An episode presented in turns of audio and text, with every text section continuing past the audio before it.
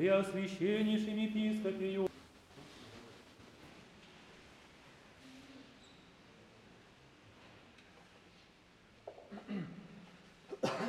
Сегодня, дорогие братья и сестры, а, во имя Отца и Сына и Святого Духа. Сегодня, дорогие братья и сестры, мы с вами празднуем, молитвенно вспоминаем память нескольких святых угодников Божьих. И помимо Лазаря Четверодневного, чье перенесение мощей мы прославляем, Церковь сегодня еще э, чествует одного из двенадцати малых пророков, пророка Осию – а, пророки – это особенные люди. Таких людей ну, в наше время уже нет. Почему? Потому что пророки, их задача была своими э, речами возбуждать, но не своими речами, а Бог через них говорил. Бог им говорил, открывал, полагал на сердце, посылал мысли, что нужно говорить людям для того, чтобы древний Израиль возвратить а, опять к Богу, когда они уходили от Него на сторону далече. А, и пророки проповедовали не только своими словами, но и своими действиями. А, многие из них указывали на грядущие события, которые ожидали ветхозаветную церковь, и были указания на на Христа, указывали своими словами, а, ну, опять, Дух Святой через них а, говорил и о Христе, и о грядущих событиях. И вот жизнь пророка, она, ее невозможно понять человеческим разумом. Мы помним, что а, многие из них закончили жизнь не своей смертью. Кого-то из них перепилили деревянной пилой, кого-то побили камнями свои же соотечественники, за то, что не могли слышать их обличения, которые Бог, которыми Бог обличал э, соотечественников.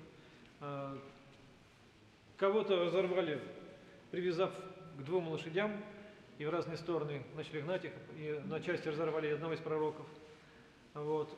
Но некоторые из них доживали свою жизнь э, и умирали своей смертью. Но э, что им пришлось пережить в жизни? И вот одним из таких пророков был пророк Осия. И вот мне, мне э, попало одно рассуждение э, по поводу пророка Осии. Это такой пересказ его жизни, но мне очень понравился. Я хочу с вами поделиться этим пересказом.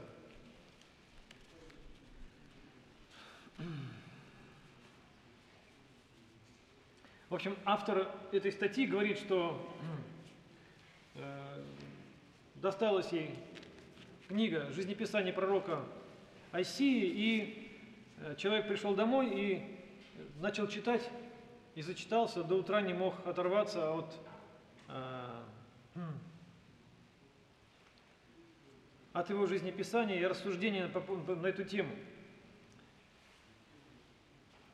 Бог велел пророку из Осии Э, взять себе в жены блудницу, подобно тому, как Господь Иисус Христос должен был э, заключить духовный брак с церковью Христовой, и которая всю жизнь, церковь, э, блудила от Него, поклонялась истуканам, греху, иным богам, своей плоти, исполняя свои эгоистические желания и похоть, Пророк Осия должен был показать нечто народу Божию. Он сделал так, как велел, как сказал ему Бог, и женился на женщине, которую ему дал Бог. Сначала все было неплохо. Родился сын, но потом его жена начала уходить из дома. Возвращая, возвращаясь, она оказывалась беременную, но не от мужа.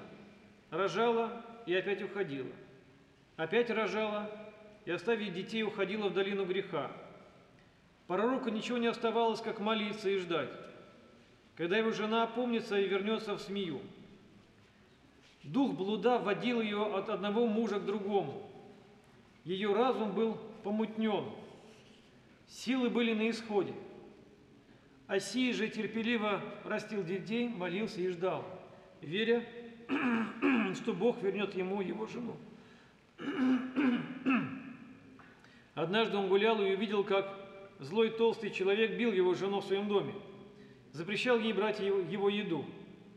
Осия с горечью смотрел, как его жена голодает и терпел, терпит побои от чужого, отвратительного мужчины, но чего не могла поделать. Он и любил ее и ждал, когда она вернется в семью. Шли годы, но она не возвращалась. Весь народ израильский смеялся над пророком и не понимал, за что постигло его такое наказание. Осия выходил на площадь, вставал на возвышенное место и говорил к народу, «Израиль, обратись к своему Богу, Богу Авраама, Исаака и Иакова. Ты блудишь и поклоняешься иным богам. Обратись от своих истуканов к Богу живому, всемогущему. Израиль, ты, подобно блуднице, блудишь с иными богами. Вернись к истинному Творцу, Израиль. Народ же, обличаемый Духом Святым и словами пророка, уходил по домам. Так было всегда. Пророки обличали народ, народ ненавидел пророк. Одному из них, одному из них пришлось вкушать по Божьему повелению даже фекалий. Другой побивал в чреве кита. Слава Богу, тот его изверг. Несладкая жизнь была у пророка во все времена. Они как жертвы в руках у Бога. Выполненные, выполняли самые неприглядные задания. Бог исполнял, использовал их, чтобы обратить блудный, непокорный народ к себе. Ранним утром Осия шел на рынок, и вдруг его взор остановился на грязной, на грязной высохшей рабыне, связанной цепями.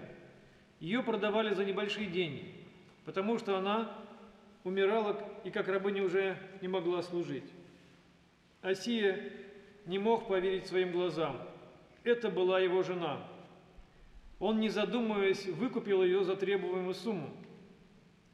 Завернул ее в дорогую плащаницу, которую купил специально для этой цели, взял ее на руки и принес домой. «Я заплатил за тебя, теперь ты моя», — с нежностью любя сказала Сия своей истощенной грехом жене. День и ночь он служил ей и пел ей псалмы, кормил ее из ложечки, мыл безжизненное тело, натирал маслами, делал массаж, носил ее на руках в сад, чтобы она могла любоваться солнцем, морем, зеленым садом, слушать пение птиц, возвращаться к жизни. А по ночам пророк молился и умолял Бога помиловать ей жену и вернуть ей разум. Из смерти в жизнь, из ада в рай, из зла в добро, из ненависти в любовь. Спустя несколько лет пророк Осия и его чудесная жена и несколько детей праздновали победу. Бог вернул пророку жену через его любовь и долготерпение.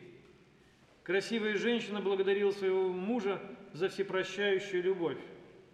Она знала, что он купил ее, заплатил за нее и никогда больше не уходил из его дома.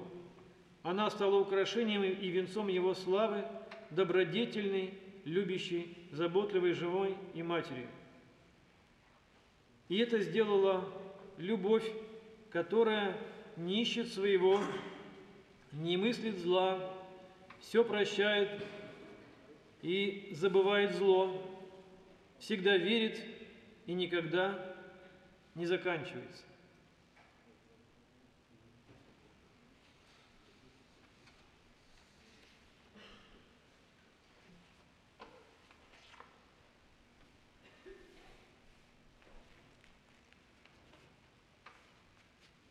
неполная мысль. Не, не все вошло в эту бумагу из, из, из того текста, который я нашел. Вот, но пророк Осии продолжал свое служение 60 лет. Еще раз говорю, и умер своей смертью. Но за такое можно, конечно, человека наградить дол долголетием и дать ему умереть своей смертью, да, не так, как другие пророки. Претерпеть то, что претерпел Осия. Если вы думаете, что у вас проблемы какие-то, вы вспомните о пророке Осии, как он жил, и вы поймете, что ваши проблемы по сравнению с ним – это ничего. Поэтому пророки, они жили еще до Христа, И у них не было благодати. У них не было таинств церковных, которыми они укрепляли себя.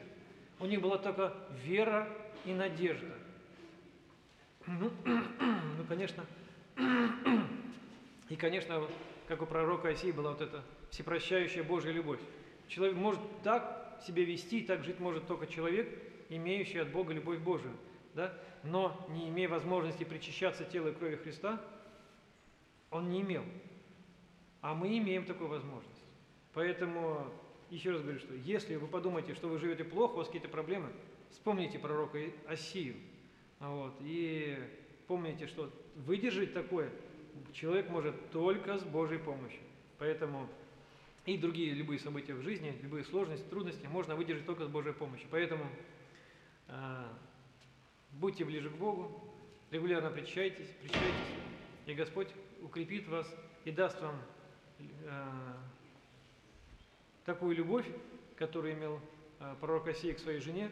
Э, будем молиться о том, чтобы Господь дал, дал нам такую любовь, которую мы, и чтобы этой любовью мы могли э, любить и свою семью, свою веру, Отечество, и служить Богу и людям. Аминь.